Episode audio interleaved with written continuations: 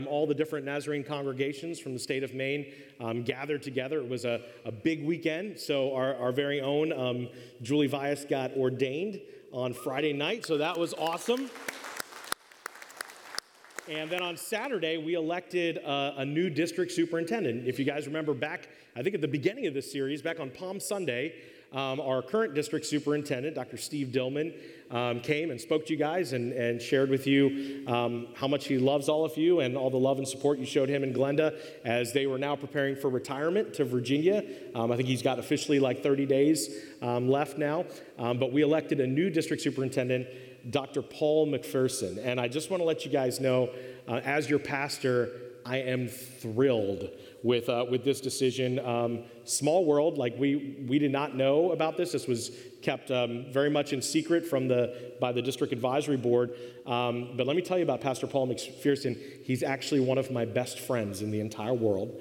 Um, his father, yeah, which is awesome. I was, I was crying in the back when they announced his name. Um, so was Julie. Um, I got saved at a little church called Melwood Church of the Nazarene in Upper Marlboro, Maryland. Um, Paul's dad, Neil McPherson, was my first pastor and the pastor that I got saved under.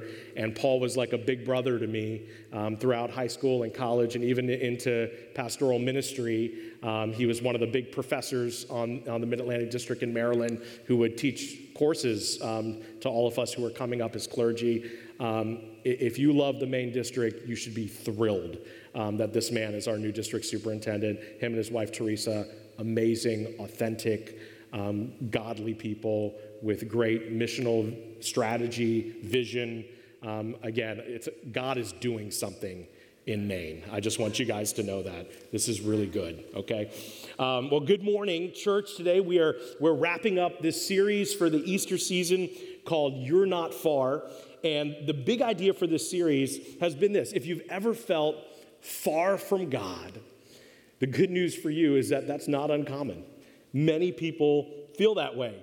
And the even better news is that God is closer than you think. And when we began this series on Palm Sunday, I told you guys that I had a really, really kind of specific, narrow kind of agenda for this series. And that agenda, that big dream, if you will, was that I said I would really love it if during this series, all of you who have kind of been considering this idea of Christianity, that you would choose to take that next step.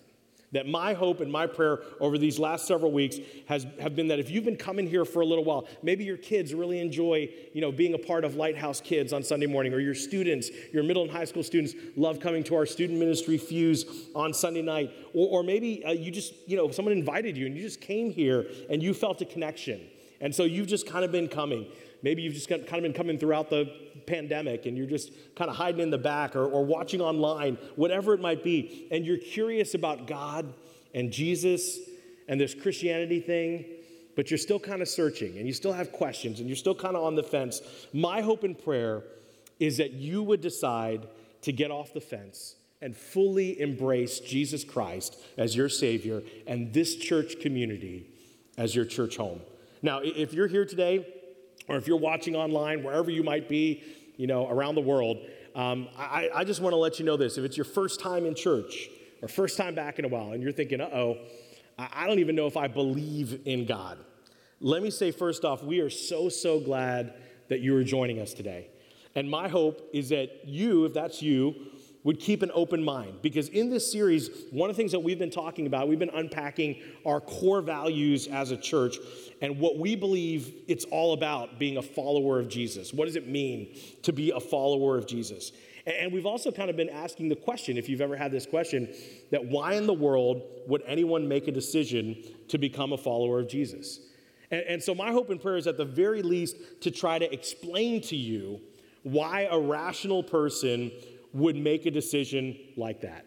And if you're not a Christian, I get that there's probably some reasons behind that. And there's probably some legitimate reasons. You might say, Well, I, I, heard that God is a good God and a loving God, but look at the world around us right now. We got war and sickness and all this stuff. I, I don't see that. There's too much suffering for me to believe in a good, loving God. Maybe that's your obstacle. That's a legitimate reason. I get it. Maybe your obstacle is, I grew up in church. I've, let me tell you, I've been to some churches and I have seen too many crazy Christians. And I, I say to myself, why would I ever want to become one of those? Another valid reason.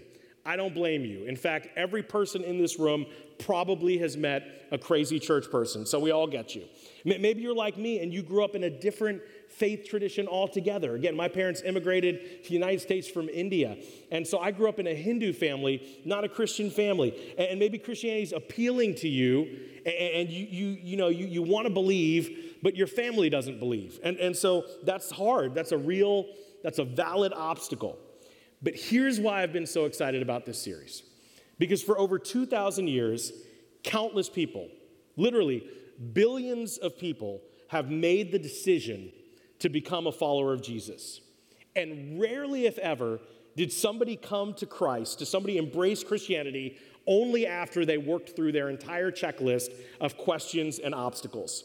Rarely does just more knowledge lead students or adults to take a next step. Rarely does it do that. You know, they, they it's often what happens is they hear something or, or they experience something and it just breaks their heart or it touches their heart in such a powerful way and it leads them to response. And in those moments, their questions, they might still have questions, but those just questions just seem smaller and smaller and smaller in light of that experience that they've had. And so, in this series, we've been unpacking this idea. And again, we've also been focusing in on our mission as a church and our core values, what we think it means to be a follower of Jesus. And if you've missed any of the previous five weeks of this series, I encourage you to go back and watch them. But I'm going to give you a one minute, really quick recap. See, here at our church, this is what we believe. We believe that we want to be a relational community that helps light the way for people to grow in their relationship with Jesus. In every area of our church, from children's ministry to student ministry to our small group environments, in all of those places, this is the mission of our church. Our mission is to create experiences, to create environments and experiences that light the way to a growing relationship with Jesus. And throughout Scripture, we discover this is, in fact, a critical, critical mission of the church. In fact, this is kind of our, our key verse as a church Matthew 5, verse 14 to 16, which says this You are the light of the world. A city built on a hill cannot be hidden, neither do people light a lamp and put it under a bowl. Okay, instead, they put it on a stand and it gives light to everyone in the house. In the same way, let your light shine before others that they may see your good deeds and glorify your Father in heaven. And after we talked about our mission, then we unpacked our first core value as a church, which is this that loved people love people.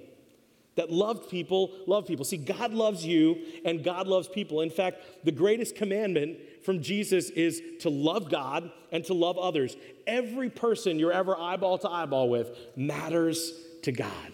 And if you're a follower of Jesus, they should matter to you too. Loved people, love people. And then we examined another core value, which is that according to the scriptures, growing people grow with people. Growing people grow with people. You see, scripture clearly tells us we can't do life alone. And you can try to get around this. You can avoid going to church. You can avoid Christian community. You can try to be a solo Christian, but it's not biblical. And over time, it will go badly for you. We need community to help us grow our faith. And getting connected into a small group is a great way to achieve that.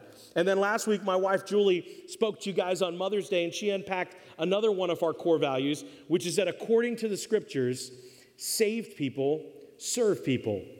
Saved people serve people. That genuine followers of Jesus are naturally drawn by God to begin using their unique giftings and talents and abilities to serve other people and to serve their church community. Now, today, as we land this series, we're going to talk about our last critical core value. But before we dive in, I want to ask you guys a question this morning. How many of you would consider yourself to be a sectional eater? And I'll explain that. What I mean by that is a couple weeks ago, for Easter lunch, you did not want the various food items on your plate to touch one another. Okay? Because if your cheesy potatoes touched your baked beans, your life was messed up and you weren't able to sleep at night. Raise your hand if that's you. You don't hold them up high. Hold them up high. Welcome our OCD friends, okay? Welcome to church. So good to see you guys, brothers and sisters. Now, how many of you are more like me and you're like, just slap it all down there because it's getting in my belly anyway, right? Raise my people. Praise God. All right, awesome. Now, did you know that Christianity can also be approached in these two ways. A lot of people approach Christianity like a sectional eater. There are some of us here today, and Jesus, He's a part of your life. I mean, He's there, divided amongst the other things in life, but He's not your whole life. He's not everything. He, he's in there, but He's not, you're not sold out. You're not all in. He's not everything in your life. So, my question to you today is this when it comes to your walk with Jesus, are you sectional or are you sold out? Are you all in? See, one of the most confusing things that I've experienced about church since I became a, Christian as a freshman in high school like 30 years ago is this How is it that some people can attend church for 5, 10, 20 plus years and never change? And never change. Like they're the same mean, greedy, selfish person they were 20 years before they even started attending church. So there's a big difference between someone who attends church and someone who's following Jesus. Why? Because according to the scriptures, changed people change. Changed people change. And one of the things I've discovered about Jesus from personal experience and from reading the Bible is this that if you're not changing, you're probably not walking with Jesus. You're probably not. Because it's impossible for us to walk in a love relationship with Jesus and stay the same. See, church, holiness isn't about checking off a list of rules, it's about loving and trusting God with everything, with your whole heart. And if we can keep Jesus in just a section of our lives, then you know what? It doesn't matter who we date. If we're married, it doesn't matter who we flirt with. It doesn't matter how we spend our money. It doesn't matter what our extracurricular activities are because Jesus is just a part of our lives. And so we can keep him isolated for a few hours each Sunday or maybe one or two Sundays a month. But let me tell you something sectional Christians never make a difference in this world for God. They never do. And they never experience the greater plans that God has for them. On the other hand, there are some people who are all in. They're all in. And for them, Jesus isn't just a part of their life, He's the whole plate, He's everything. And so, my hope today as we end this series is that all of you who may currently be living a sectional life, and if you looked in the mirror and you honestly examined yourself, you'd say, Yeah, I might be living a sectional life. My hope and prayer is that you would decide today to take a next step and move to living a sold out life for God and going all in. Because again, sectional Christians never experience the greater things, the greater story that God has for them. But followers of Jesus who go all in always do. They always do. Now, if you have your Bibles with you or your Bible app on your phone, go ahead and turn to Genesis 28.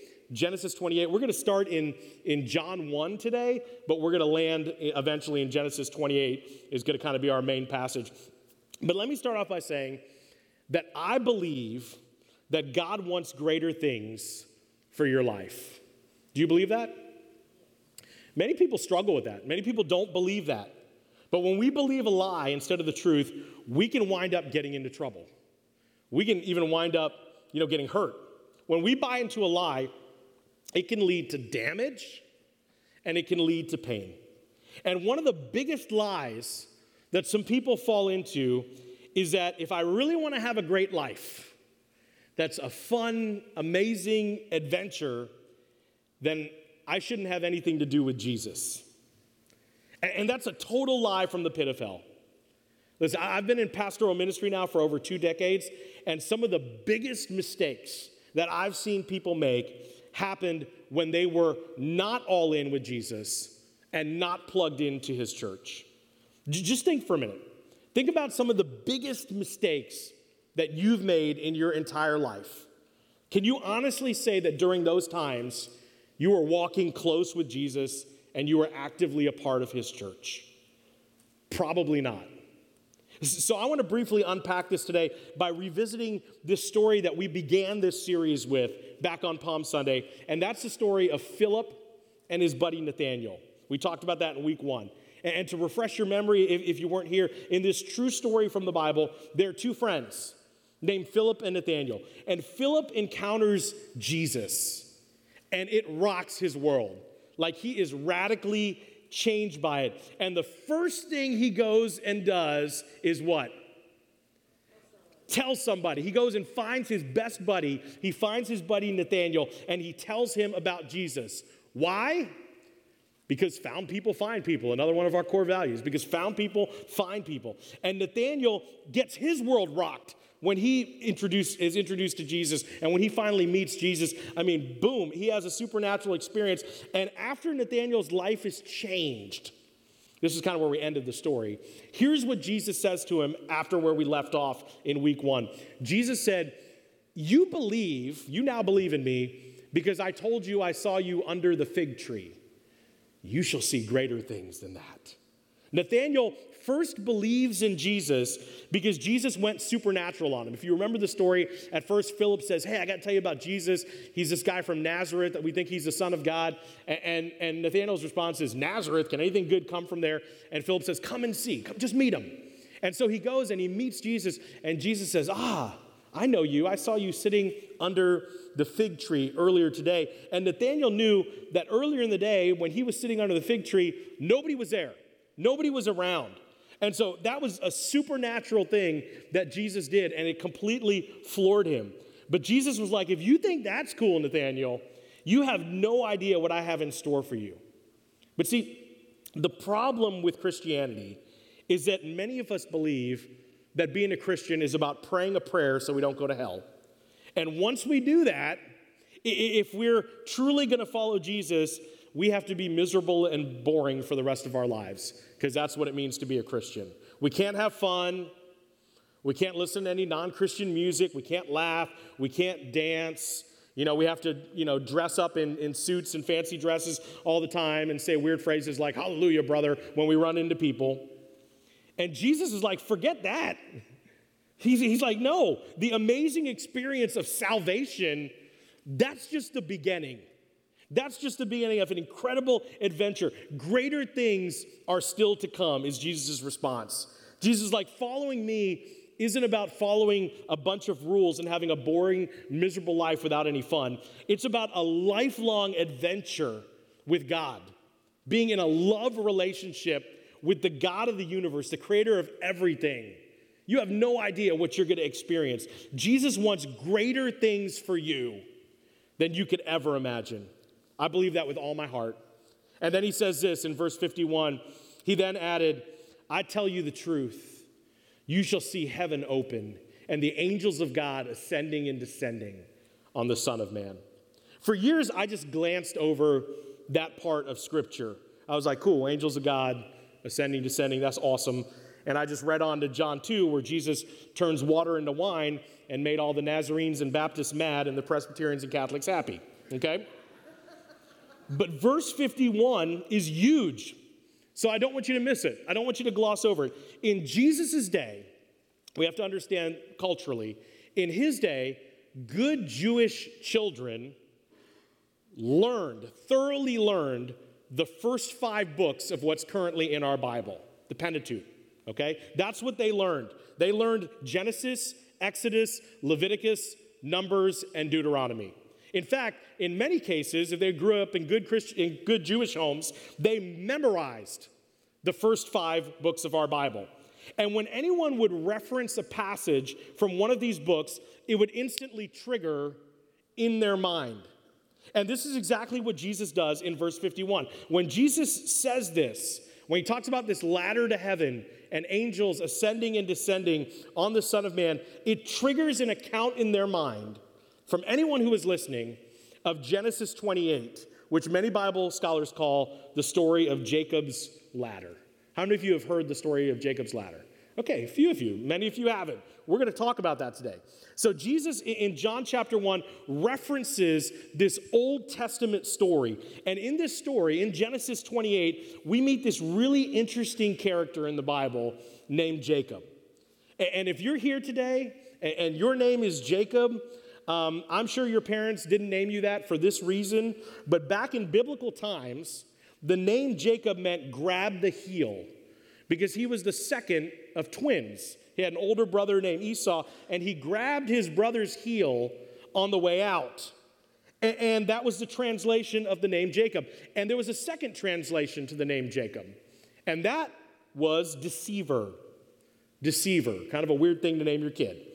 And so in Genesis 28, we find that Jacob the deceiver is living a jacked up, sinful life. I mean, he's a guy, when the whole family gets together, nobody wants to hang out with him. He is the black sheep of the family. Every family has one, okay? You know what I'm talking about. And if you don't know what I'm talking about, it's probably you. You're the one, okay? You're the jacked up one. So Jacob is just causing all kinds of problems in his family. He tricks his older brother, gets his older brother mad at him. He tricks his dad, steals from his dad. His dad gets mad at him. In fact, it gets so bad that Jacob's mom comes up to him, and Jacob was a mama's boy. But his mom comes up to him and says, Son, I think you need to run away from home. Now, if your mama tells you to run away from home, can we agree today you might be jacked up? Yes? Okay. So that's his mom says, Son, you need to get out of here. Your dad and your brother want to kill you. I think you need to leave. And, I think, I think it's important to realize that Jacob runs. I mean, he is running from his family, he is running from God. And I think this is important because there are people here today or watching online today who might be on the run right now. You might be on the run. Did you know you can attend church or watch a church service and still be running from God? People do it all the time. So Jacob was running from God and he winds up at a place where he encounters God. Isn't that fascinating? Kind of what uh, Pastor Jim was saying today. You're here on purpose, with a purpose, for a purpose, okay?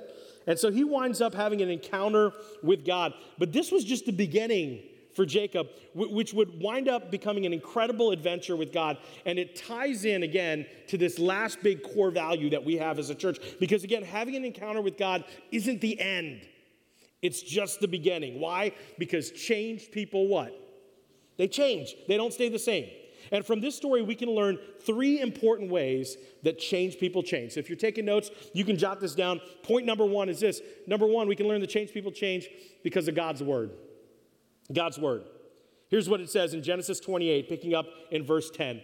Jacob left Beersheba and set out for Haran. When he reached a certain place, he stopped for the night because the sun had set. Taking one of the stones there, he put it under his head and he lay down to sleep. The story continues in verse 12. Then he had a dream in which he saw a stairway resting on the earth with its top reaching to heaven, and the angels of God were ascending and descending on it. There above it stood the Lord, and he said, I am the Lord, the God of your father, Abraham, and the God of Isaac. The same vision described by Jesus later in John. So Jacob shows up to this place. It's later called Bethel, which means the house of God. And he shows up at the house of God, and it's getting late, and the sun is setting. And what's the first thing he does, church? He goes to sleep, right? See, people have been sleeping in church for years. Isn't that amazing? But then he hears the voice of God. As he falls asleep, he hears the voice of God. So, what can we learn from this? First off, we can learn this regular church attendance is important. Regular church attendance is important. As a follower of Jesus, scripture says that you are a part, as Julie talked about last week, that you are a part of the body of Christ. Yet the average churchgoer, the person who considers themselves a follower of Jesus and a churchgoer, the average churchgoer attends church, guess how often? Once a month. Once a month. Can you imagine wanting to get in shape and get healthy and you sign up for a gym membership and you start going once a month? What kind of a difference is that going to make on your life? The other 29 days, you go to Dairy Queen. But once a month, you show up at the gym, right?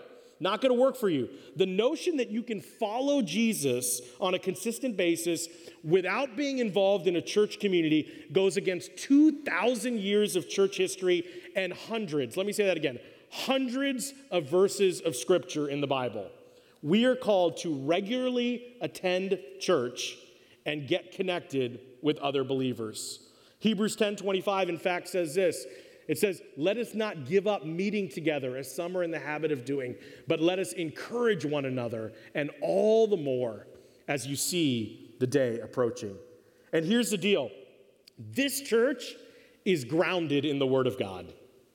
It's what we focus on, it's what we teach on to grow our lives and to grow our faith. We just believe that church doesn't have to be boring. And we believe that God's word is vibrant and powerful and exciting, and that it can be practically applied into our lives even today in 2022 to change us from the inside out. That's what we believe. This church stands on the word of God. Hebrews 4:12 says, "For the word of God is living and active. It's sharper than any double-edged sword. It penetrates even to dividing soul and spirit, joint and marrow. It judges the thoughts and attitudes of the heart." Notice the passage didn't say the Bible is boring and dull. You and I are called to regularly attend church and connect in church community and get into God's word. And this ties in with our core value that we talked about a few weeks ago that growing people grow with people. Growing people grow with people. For some of you, your next step is to start coming to church more regularly, to decide to embrace a church and become a part of a church and get connected into Christian community. And those of you watching online, you guys can do that as well. You can come into this building. You can join small groups that are even available through Zoom. You can have community in your life, even if you're dealing with health issues or things like that. We love you. We want you to connect. Growing people grow with people. For some of you, your next step is getting more connected. Number one, God's Word. Number two, if you're taking notes, is this growing in God. Growing in God. Jacob's encounter with God continues, and God goes on to say this in verse 13 and 14 of Genesis 28. He says, I will give you and your descendants the land on which you are lying. Your descendants will be like the dust of the earth, and you will, will spread out to the west and to the east, to the north and to the south. All people on earth will be blessed through you and your offspring an incredible promise in Genesis 28 13 and 14 from God to Jacob. We are changed as people through the blessing of God. And at this point in Jacob's story, let me, let me ask you a question. Has he done anything right at this point in his story? No, the answer is no. He's a lying, deceiving thief who ran away from home. And God is talking to him about blessings and descendants. Jacob doesn't even have a wife, he's a single dude. But he has one encounter with God, and his life is changed because God is always looking to do greater things in our life. And God finishes by saying, All people on earth will be blessed through you. And guess what? God kept his promise to Jacob because from his lineage will come the 12 tribes of Israel. And some guys you may have heard of someone named Moses, someone named King David, and eventually the Savior of the world, Jesus. And through Jesus, God offers the blessing of his love, mercy, and grace to each and every one of us in the entire world. God is all about growth and change.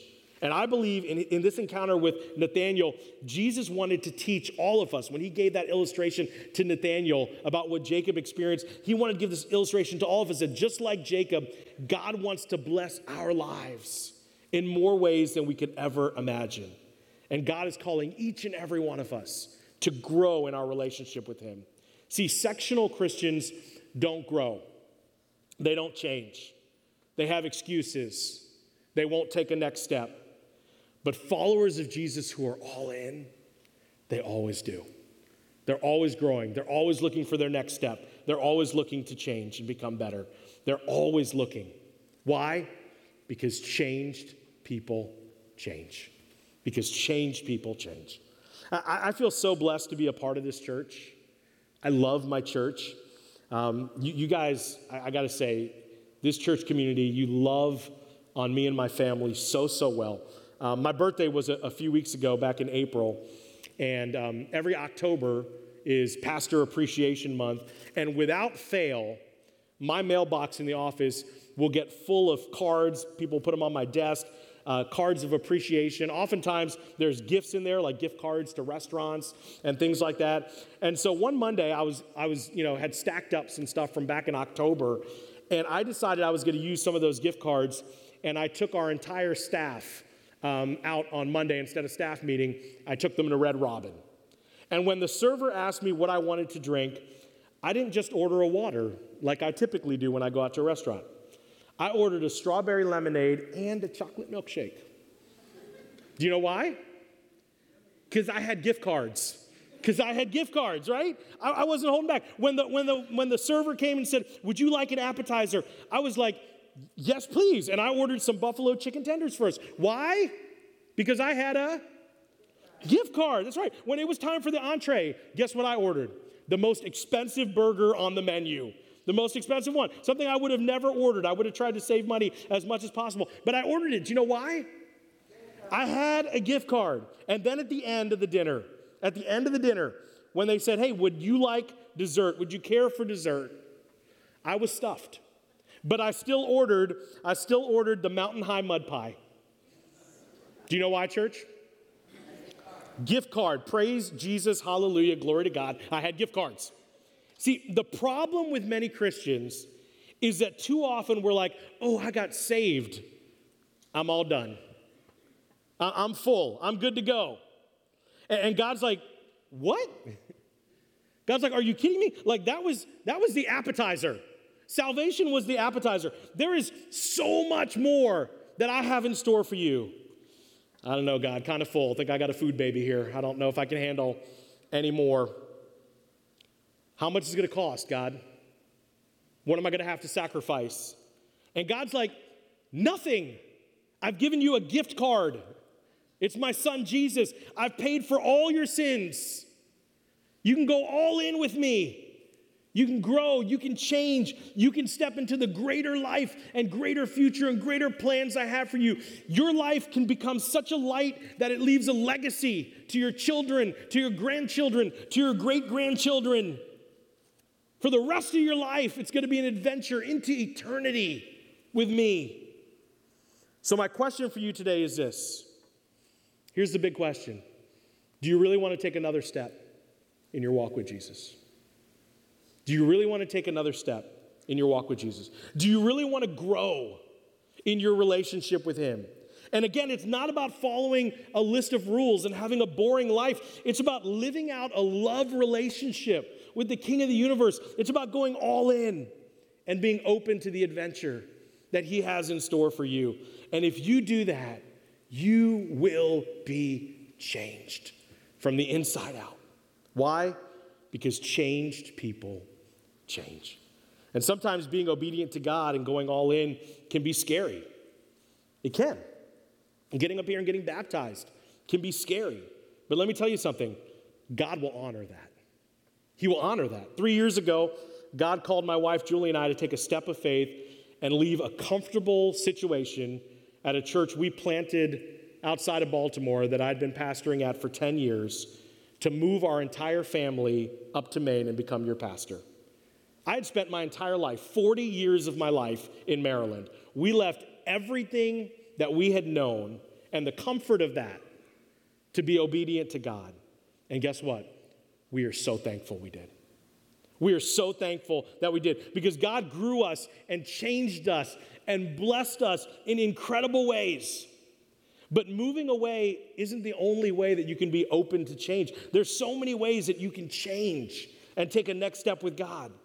For some of us, it's taking a very first step, and it's receiving Jesus as our Lord and Savior. It's moving our faith off of ourselves and what we've done and moving it on to Jesus and what he's done for us.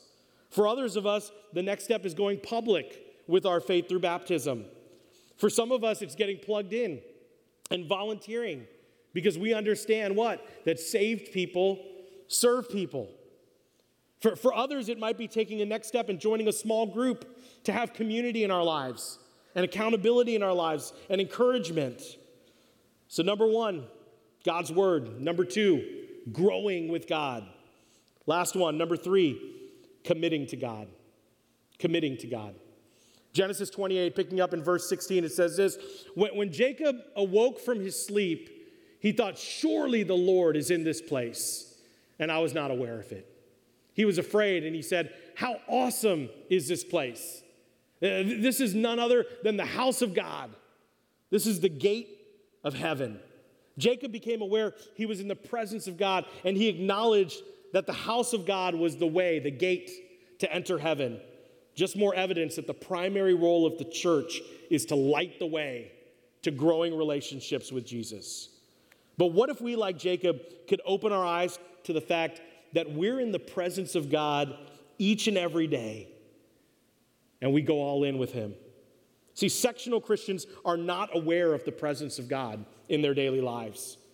If Jesus is kept in just a section of your life, you can visit whatever site you want to on the internet. Who cares? You can date whoever you want. You can do whatever you want. You can handle your money however you want because Jesus is just a part of your life. But he's not all of your life. But when you become aware of his presence, not just here at church on a Sunday, but in your daily life, it changes everything. And this concept of truly living to love God and making him first in your life is such an important next step in your journey of grace. It's getting to the place where you're able to say, I know you love me, God, and I'm ready to trust you. I'm ready to fully trust you with everything, with my whole life and with my future. So I'm choosing to make you my first love. Thy will be done in my life, God. Thy will be done. Do you know what that's called? It's called surrender. It's called going all in and there's a special word in church for this incredible transformative step in our walk with God, and that word is this. Maybe you've heard of it sanctification. Sanctification. The Apostle Paul talks about it in Galatians 2:20, the verse that, that Jace quoted earlier, you know, his favorite Bible verse. It says, I have been crucified with Christ, and I no longer live, but Christ lives in me. The life I now live in the body I live by faith in the Son of God who loved me and gave himself for me. Now, this concept of sanctification may seem challenging, may seem like a tricky church word, but for me, it's kind of like driving. When we become Christians, when, when we get saved, when it's, we're, we're inviting Jesus into our life. We're inviting Jesus on the journey. We're like, Jesus, come go for a ride with me.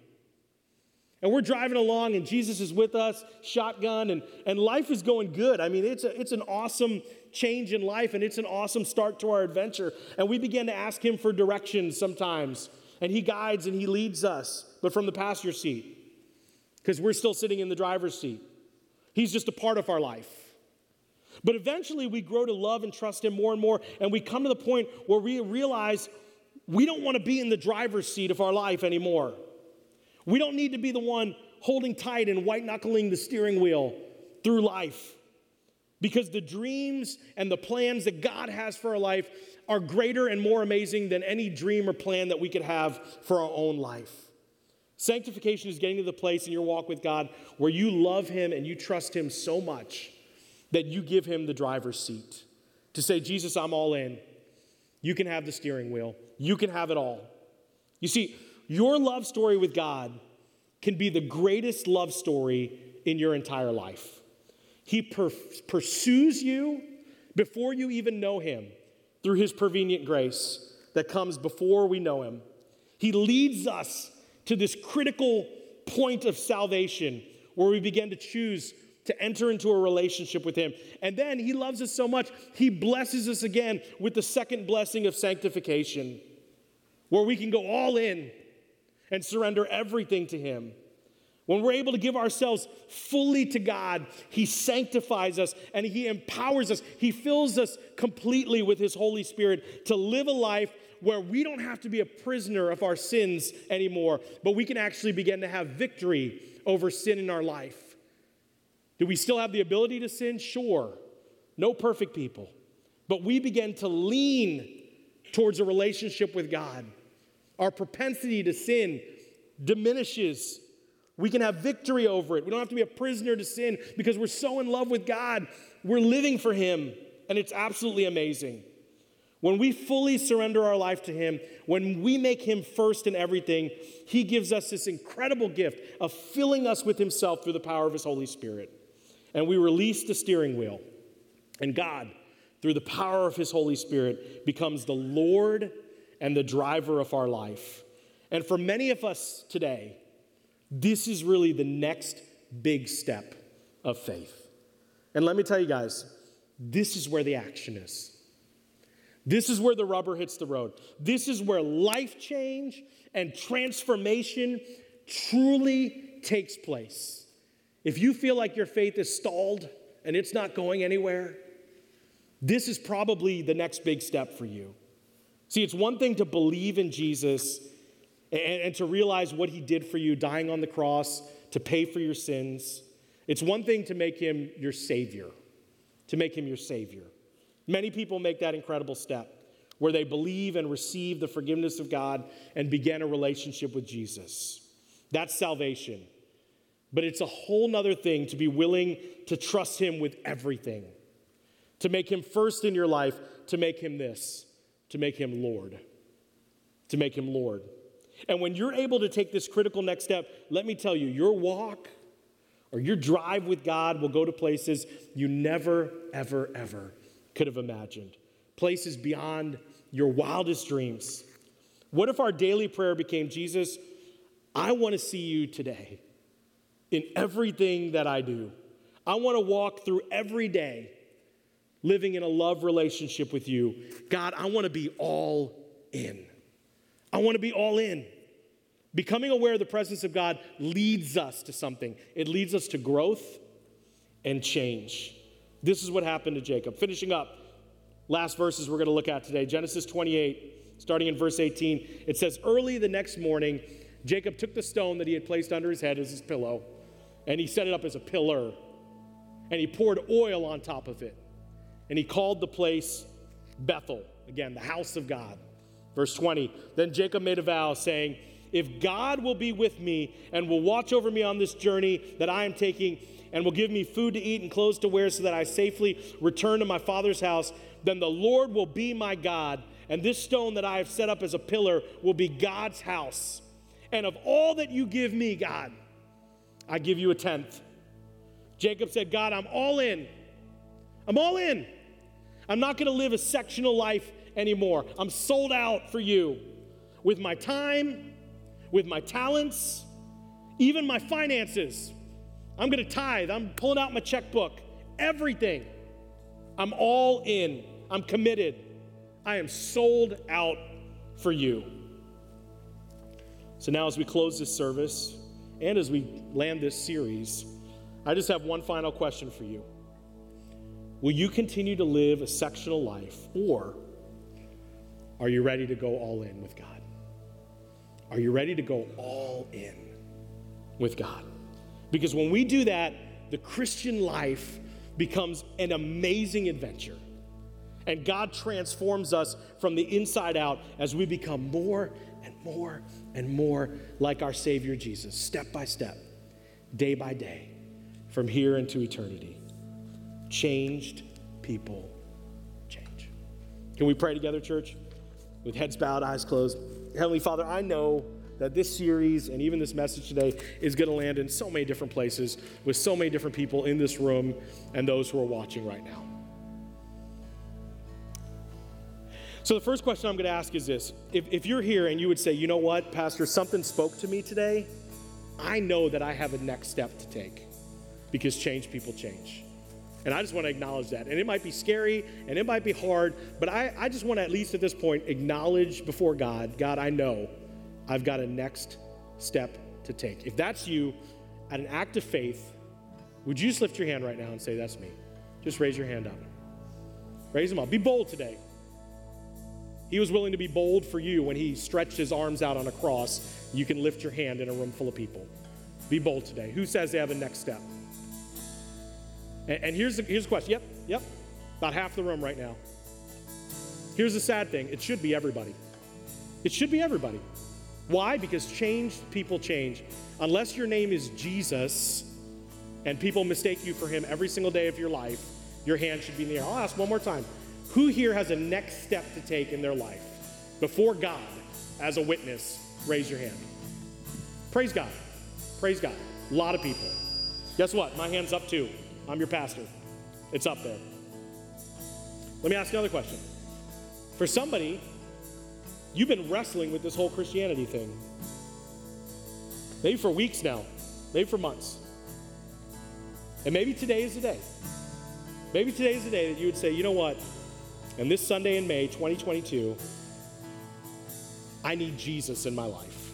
I'm ready to move my faith off of myself and what I've done onto my Savior Jesus. I believe He died on a cross for me, He paid the price for my sins that God has forgiven me, I want to walk in a relationship with Him. If that's you today, would you have five seconds of incredible courage and would you lift a hand and say, That's me, Pastor. I need Jesus in my life. Will you pray for me? Is there anybody here who wants to take that big next step of faith? Praise God. Praise God. I see some courage out there. Praise God. If you're raising your hand at home right now, God sees.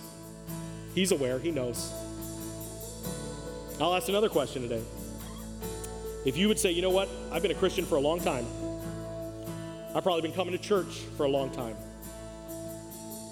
but I've been a sectional Christian. He's a part of my life. I want to go all in. I want to be sanctified God, you can have it all, and you can help me to know what that's going to look like day by day, step by step, for the rest of my life. But God, you can have the steering wheel of my life. I'm ready to go all in. I'm done playing games. Life is too short. I'm all in. If that's you this morning, would you be bold and raise a hand right now? Praise God. Praise God. People everywhere. So, our worship team is going to uh, uh, sing a closing song right now. And here, here's what I want to do um, I, I want you to, to respond to that you can kneel in your seat where you're at right now. You can bow your head and pray and say, God, I'm ready to go all in. You can come up to these altars if you have the strength to come up and say, God, I'm nailing this down today. This is like Jacob put a stone as a pillar.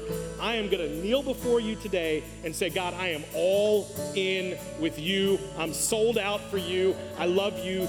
You can have control. You can have it all. And I'm going to let us respond. To the rest of us, we can stand. And let's sing together as God continues to speak to us. We love you, Lord. We praise you in Jesus' name. Sing this with us. You give life. You are love. You bring light to the darkness. You give hope. You restore every heart.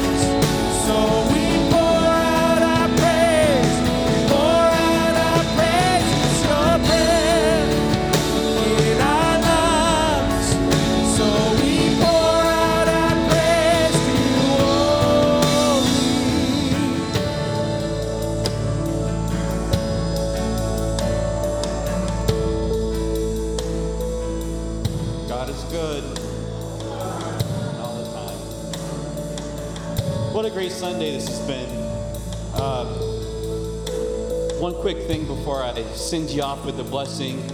Three people were baptized today. So, uh, your job is to find them as you leave and shake their hands or give them a hug and uh, just show your, your love and support to them. Uh, but let's pray. Lord God, I just thank you so much for who you are. Thank you for this uh, awesome time of, of worship this morning. We just pray that your spirit would fill our hearts and our lives each and every day. Lord, I pray a blessing over each individual and each family. Lord, may our, our lives and our homes honor and glorify you each and every day. We pray these things in your name. May God Himself, the God of peace, sanctify you through and through. May your whole spirit, soul, and body be kept blameless at the coming of our Lord Jesus Christ, the one who calls you is faithful, and he will do it. Amen.